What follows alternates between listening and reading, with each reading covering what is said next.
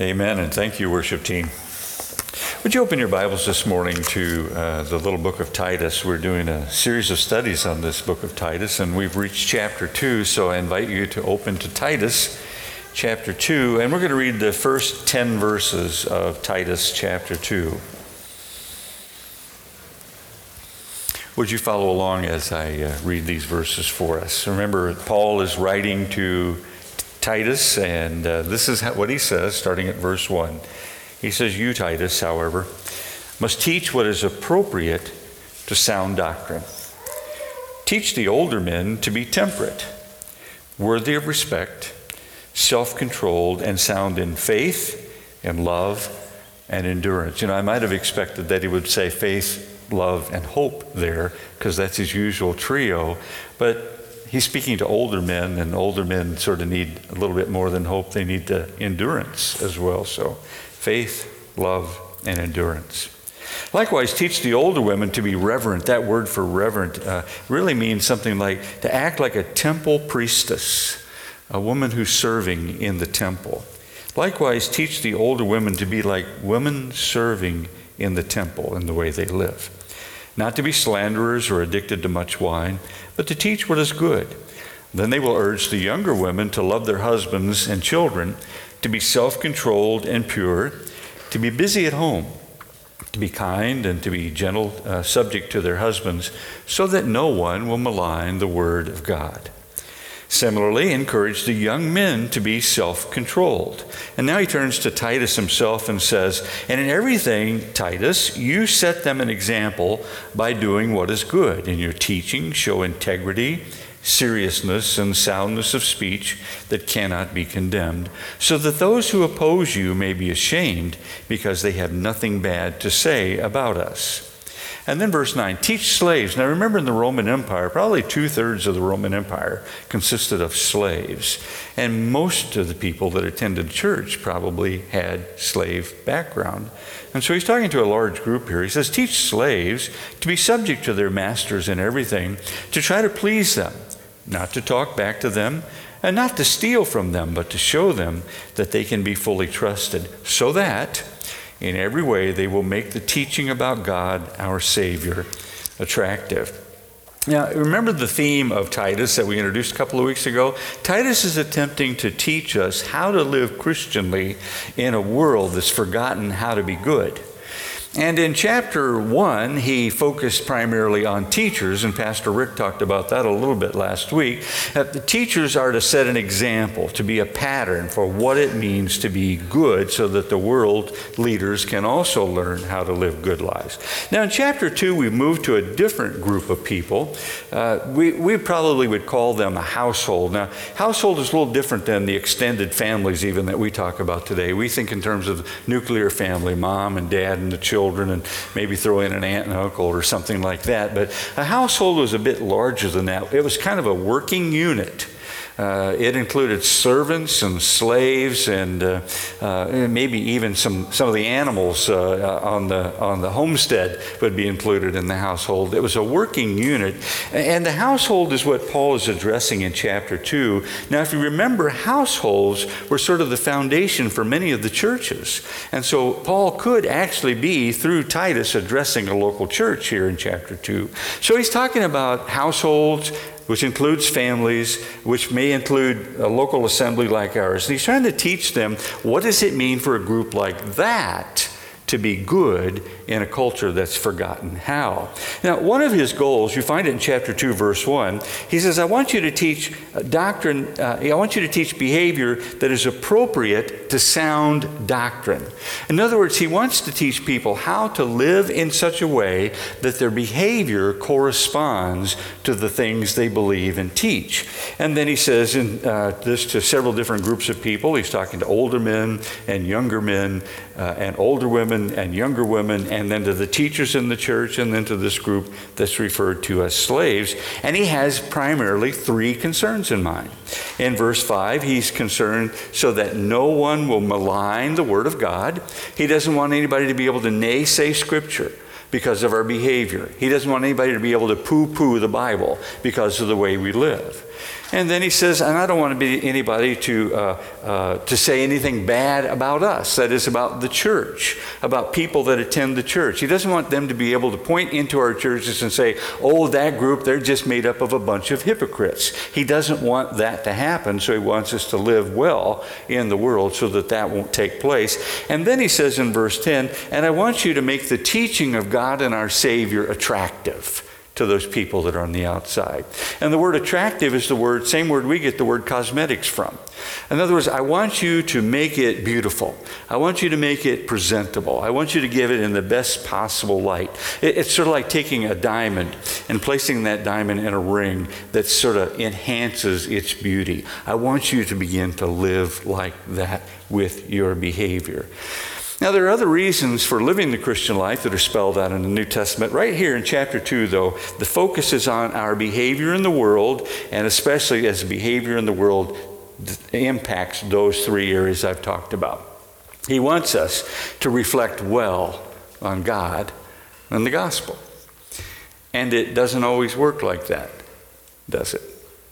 I remember a, a, conversation I had with a young lady. I was on an airplane flight, and uh, uh, on these flights, I often take books. I, I, love to read, and I'm always reading Christian books, and I happened to have one of those books with me when I was on this particular flight. And the lady next to me, young businesswoman, saw that I had that book, and she saw it was a Christian book, and she immediately introduced herself to me and launched into this tirade against all religion of all sorts in the world. She was against the, you know, the crusades that the Christians had been involved in. She had something negative to say about the Inquisition. She reminded me of the burning of the books and the witches and all the horrible things that the church has done. And then she raised the scandal of the priest that's been going on in our own generation. And she just could not stop. She just kept going and going and going, sort of like that little Energizer bunny.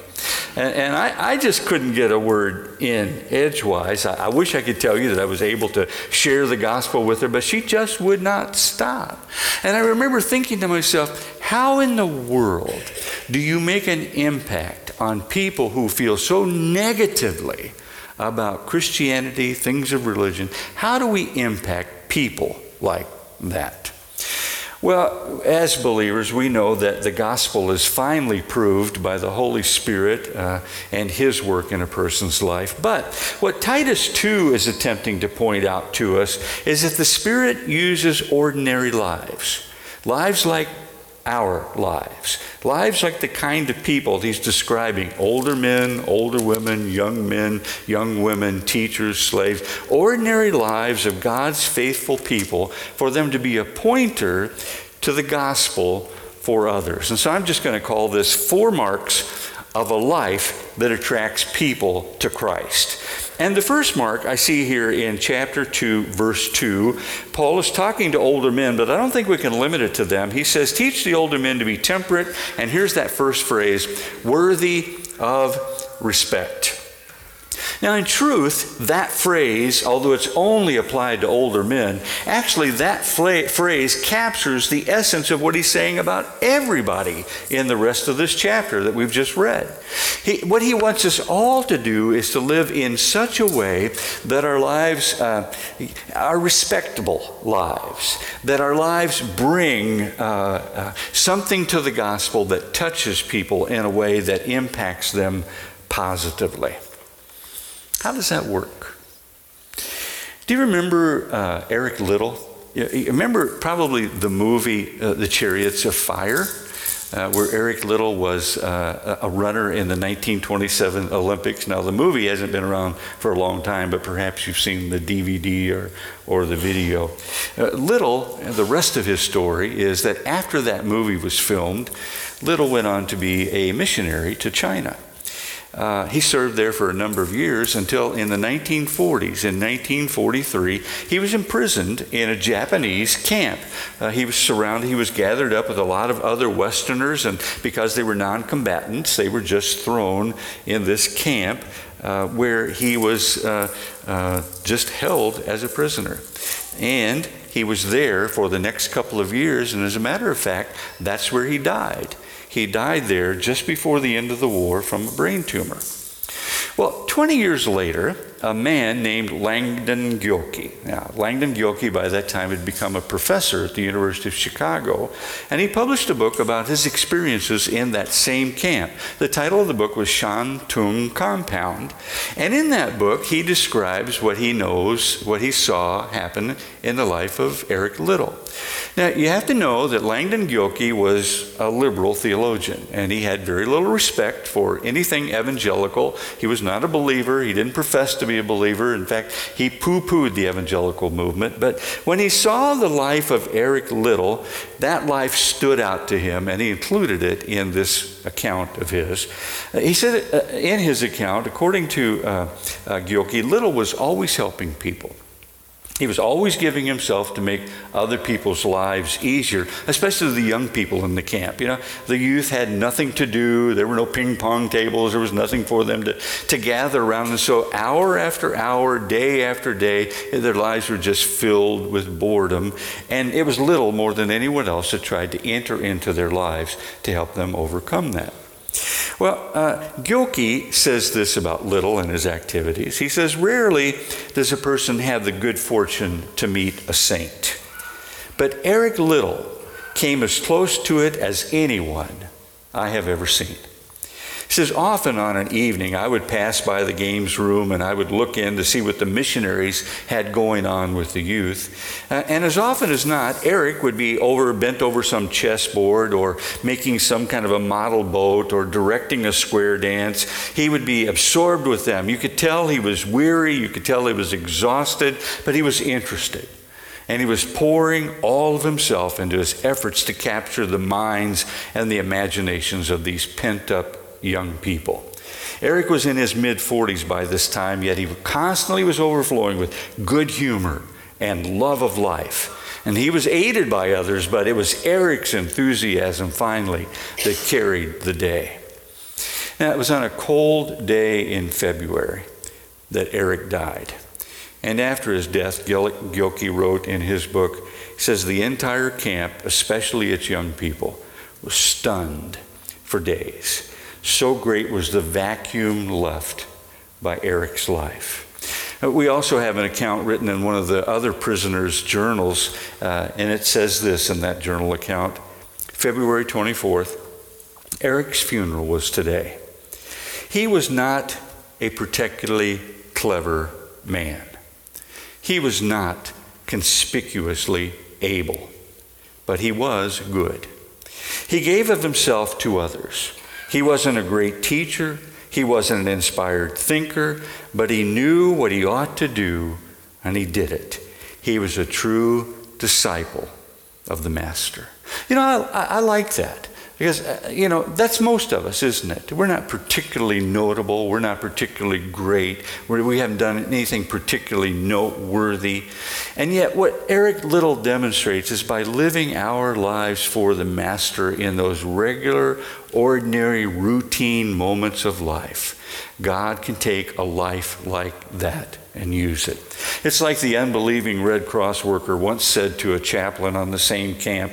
She said, Whatever it is you're dishing out at your services over there, I need a big dose of it. The people that come out of there get under my skin. That, that's the way we're supposed to live. We're to live lives worthy of the gospel, to get under people's skin by the lives we live. That's the first thing Paul tells us. Persuade, attract people to the gospel, I think. Be worthy. Now, the second thing he says in uh, chapter 2, uh, he actually says it two or three times in different contexts. The life that attracts is not just a life that's worthy of respect, it's also a life that's filled with self control. You can see it there in verse, oh, chapter 2, verse 2. He says, I want older men not just to be worthy of respect, but self controlled. You see the word there? Then down in verses 4 and 5, he says, I want you to urge uh, older women to teach the younger women to love their husbands. And then verse 5, to be self controlled. And then in verse 6, he says it again similarly, encourage the young men to be self controlled. So, like uh, this worthy of respect, self control is a second key factor to the kind of life the Apostle Paul is trying to spell out for us here. Now, you'll recognize almost immediately that self control is one of those fruits of the Holy Spirit. What does it mean to live a supernatural life? Well, the Bible says it's to live a life filled with the Holy Spirit. And a part of living a life filled with the Holy Spirit is to practice, to exercise self control. But you know, I've met an awful lot of unbelievers that have self control, and yet that's not the fruit of the Spirit. So the fruit of the Spirit of self control must be something different if it's Christian. And what is that difference? And how does that work? As I was trying to think about how best to illustrate that to you, I do a little editing on the side. I do a little book editing on the side in some of my spare time. And uh, recently I was given a book that included an illustration about uh, the civil rights leader from the 1960s named John Perkins. Uh, in the 1960s, John Perkins uh, was one of those uh, in the forefront of moving into uh, the deep South where black people were despised and hated and treated unjustly. And he wrote a book uh, entitled With Justice for All and tells of one of his experiences. He tells about how he was lured into a trap by a group of police officers, not just local police, but state highway patrol police were involved in this. And he was lured into this trap and he was uh, imprisoned rather quickly and thrown into a jail where he began to undergo beatings. And they started to beat him so severely and so badly that he ended up on the floor, actually in a fetal position, attempting to protect his vital parts because they were just being that brutal to him. One of the officers actually took out a revolver, took the bullets out, but then Perkins didn't know that, took the bullets out, held it up to his head, and clicked the, trigger on the thing. And you can imagine what kind of damage that does to you psychologically. Another one took a fork and dipped it in a particularly filthy place and pulled it out and then jammed it into his mouth. What uh, Perkins says, he says, as I was lying there, I thought to myself, if any man is justified in hating the people that have treated me this way, I am one of those men. But then he discovered that the Spirit of God was at work in his life, giving him a different kind of self control. And he describes it in his book like this. He says, The Spirit of God worked on me as I lay in my hospital bed recovering from that horrible ordeal. And an image began to form in my mind. It was the image of the cross, of Christ on the cross. And it blotted out everything else in my mind all the hatred, all the anger, all the frustration. This Jesus knew what I had suffered. He understood and he cared because he had experienced it all himself. This Jesus, this one who had brought good news directly from God in heaven, had lived what he'd preached. Yet he was arrested and falsely accused. And like me, he went through an unjust trial. And he also faced a lynch mob. And he also got beaten, just like me. But even more than that, he was nailed to a rough wooden plank and then he was killed. Killed like a common criminal. And at the crucial moment, it seemed that to Jesus, even God had deserted him. Have you ever been there? So desperate that you feel like even the Father has deserted you? He said the suffering was so great for Jesus that he cried out in agony as he was dying. But when he looked at that mob who had lynched him, he didn't hate them. He loved them. He forgave them. And he prayed that God would forgive them. Father, forgive them, he said, for they don't know what they're doing. His enemies hated, but Jesus forgave, and I could not get away from that.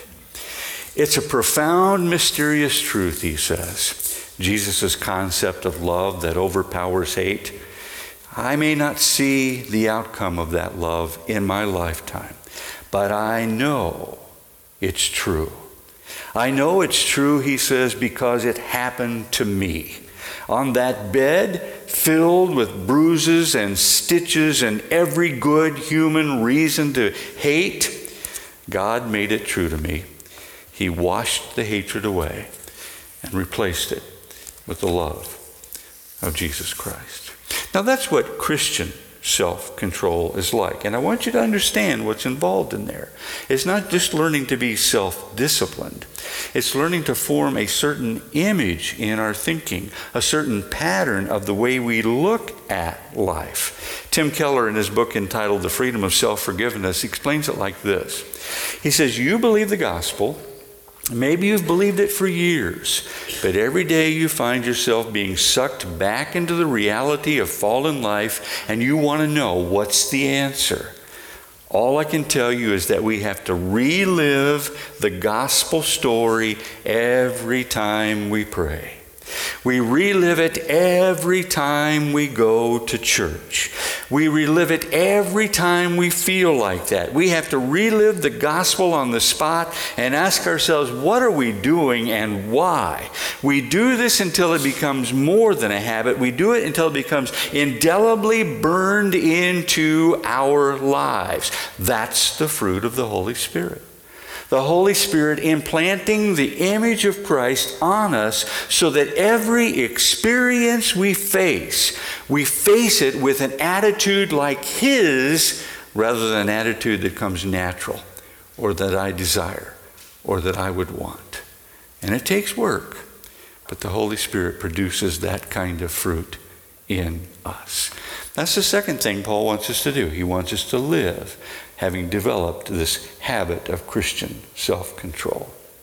Now, the third thing he points out is that in order for us to be attractive, there needs to be a certain connectivity. Uh, I was reading a, a, an apocryphal story. It didn't really happen, but somebody made this up and put it on the internet about a UN uh, survey that had been uh, put it on the internet about a UN survey that had been co- uh, conducted. It only consisted of one question would you please give your honest opinion about solutions to the food shortage in the rest of the world? And as the survey uh, reporter said, it was a total failure because in Africa, they didn't know what food meant. In Western Europe, they didn't know what honest meant. Uh, in Eastern Europe, they didn't know what shortage meant. In China, they didn't know what opinion meant. And in the Middle East, they didn't know what solution meant. In the United States, we didn't know what the rest of the world meant. In other words, people were coming from all these different perspectives. People have all these various viewpoints, and a lot of that is because of the culture that we inhabit. How is it that we can overcome those cultural barriers? What causes us to overcome culture? Well, Paul is describing different sorts of people. Older people don't have the same mindsets and attitudes as younger people. Uh, slaves don't think the same way as masters. Teachers don't think the same way as people that are taught. What is it that brings all these people together? And that's the word that I'm looking for. It's connectedness. And the only connectedness that I can find in, in this chapter is the connectedness of a unity of mission. The unity of mission is so that no bad thing will be said about God's Word. The unity of connectedness of mission, be connected so that nobody, an opponent, can't say anything bad about you. The, the connectedness of mission is we want to make the gospel look good because they all share that same connectedness of mission, because they have all that same ideal together. These people then become attractive uh, for the cause of Jesus Christ. A number of years ago, I, uh, I worked with uh, Sonlife Ministries, and I came to know a man. His name is Dan Spader, who is uh, the founder of Sonlife Ministries. And Dan tells an interesting story. He had been reading in one of his evangelism books that uh, in order for our lives to impact somebody else, even to begin to start a discussion with somebody that doesn't know Jesus, there have to be seven touches seven significant interactions with people before our words even count. And so Dan Spader was thinking about that, and uh, while he was thinking, well, now how can I begin on the unbelieving population around me? How can I begin to practice this idea of seven touches in their life? New neighbors moved into their neighborhood. And the new neighbors that moved in happened to be unbelievers. And after Dan and his wife had introduced himself to them, they found out, well, they needed some landscaping work. And it just so happens that in their congregation there was a Christian brother who was a landscaper. And so Dan introduced them. There's a second touch.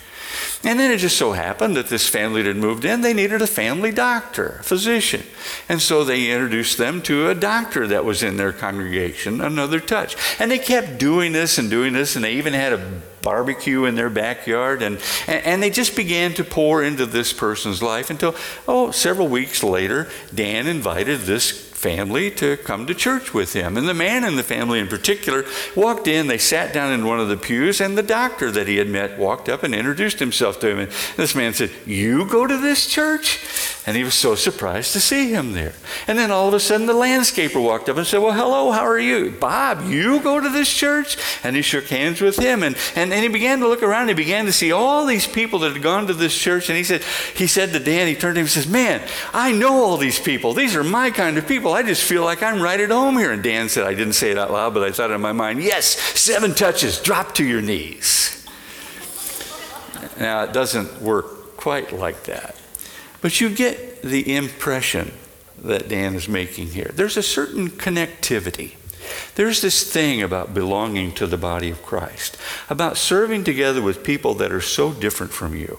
People that don't think like you, that don't talk like you, that don't share the job, same jobs or same interests necessarily, but because we're connected together around the mission that Jesus Christ gives us, there's something about that that is so attractive to outsiders and the Apostle Paul wants us to live like that. And then that brings me to my fourth point. Now, before I do this, I got to tell you, I got in trouble because I spilled over in my passage a couple of weeks ago and I preached into Pastor Rick's passage. And Pastor Rick reminded me, you know, that I had to put a limit on the thing. So, okay, Pastor Rick, I, I understand. But now I'm going to do that again because I'm supposed to stop at verse 10. But I want to do pick up one little thing in, in verse 11 of the chapter because it doesn't make sense what I'm saying to you if we don't pick up this word. Look at verse 11, chapter 2. For the grace of God has appeared that offers salvation to all people. If I leave that out, I have failed to proclaim the good news to you. You see, Paul's practice is normally to tell you a reason for doing something and then tell you that you should do it. So you remember in the book of Romans, he says, I beseech you, brethren, by the mercies of God, there's the reason to present your bodies a living sacrifice. There's the behavior. Now, that's normally his pattern. Reason first, behavior second. But in Titus chapter 2, he gives the behavior first and the reason second.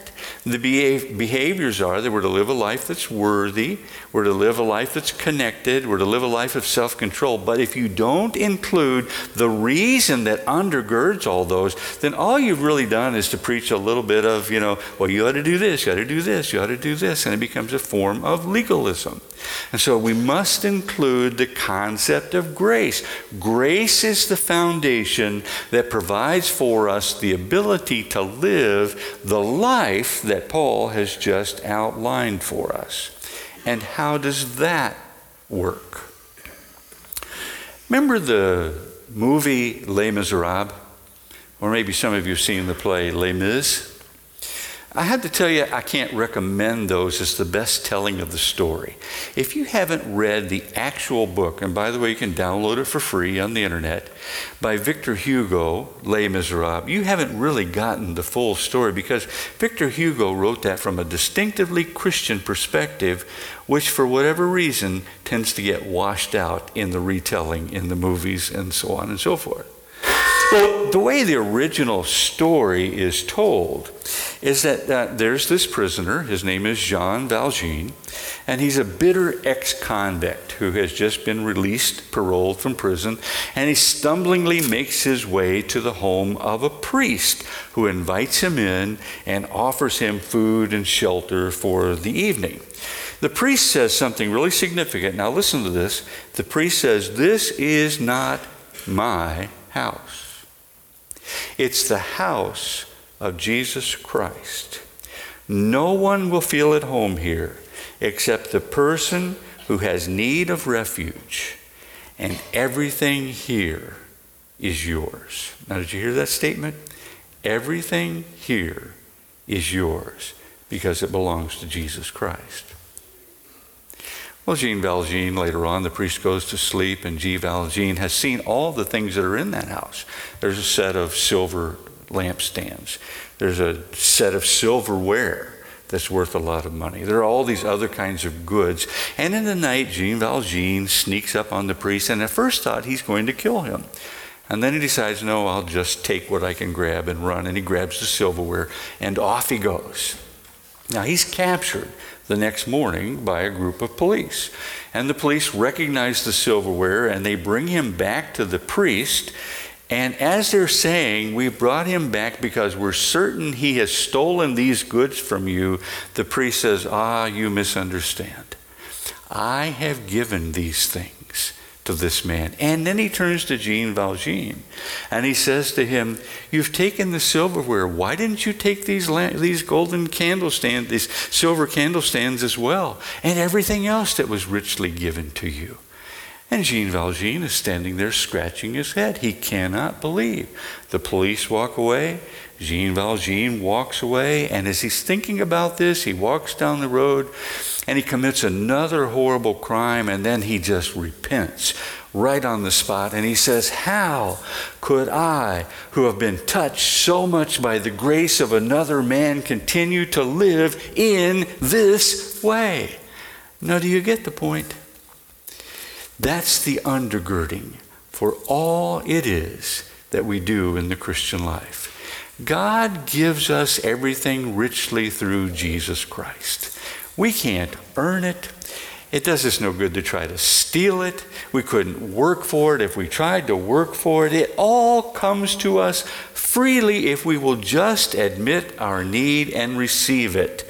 And when we do, when we do that, then out of that foundation, that basis, that crazy thing called grace, comes this wonderful new motivation and ability and desire and hunger, even to live a different kind of life.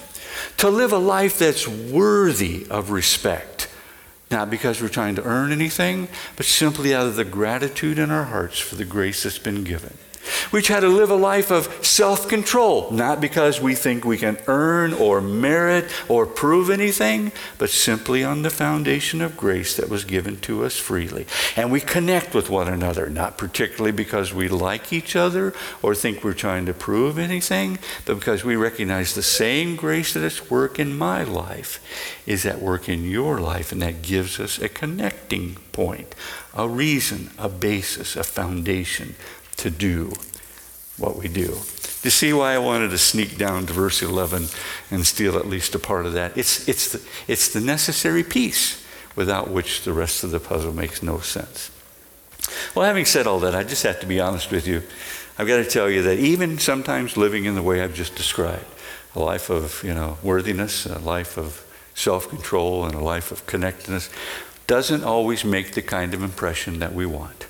Sometimes people still walk away from Jesus and the things of God. So I'm not making any promises to you this morning.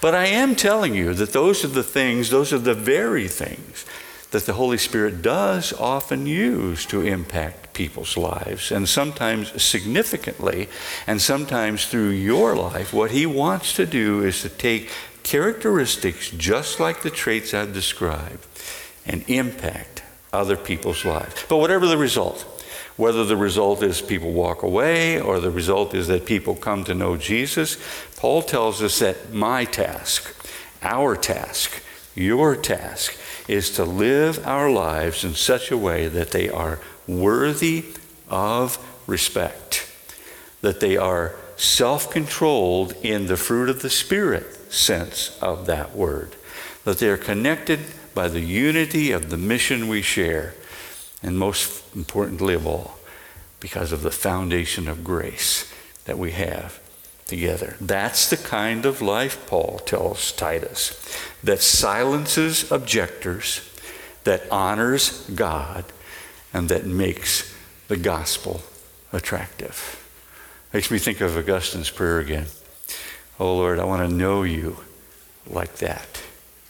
Oh Lord, I want to love you because of that. Oh Lord, I want to serve you in that way because of who you are in my life. Would you pray with me this morning? Lord Jesus, Paul's desire for us, and our desire too, is to serve you in just the way that's been described here. Would you take this passage and would you make it a part of our new reality, that reality of grace, so that we're fully aware of the lives that we need to live into, into a culture that has forgotten how to be good.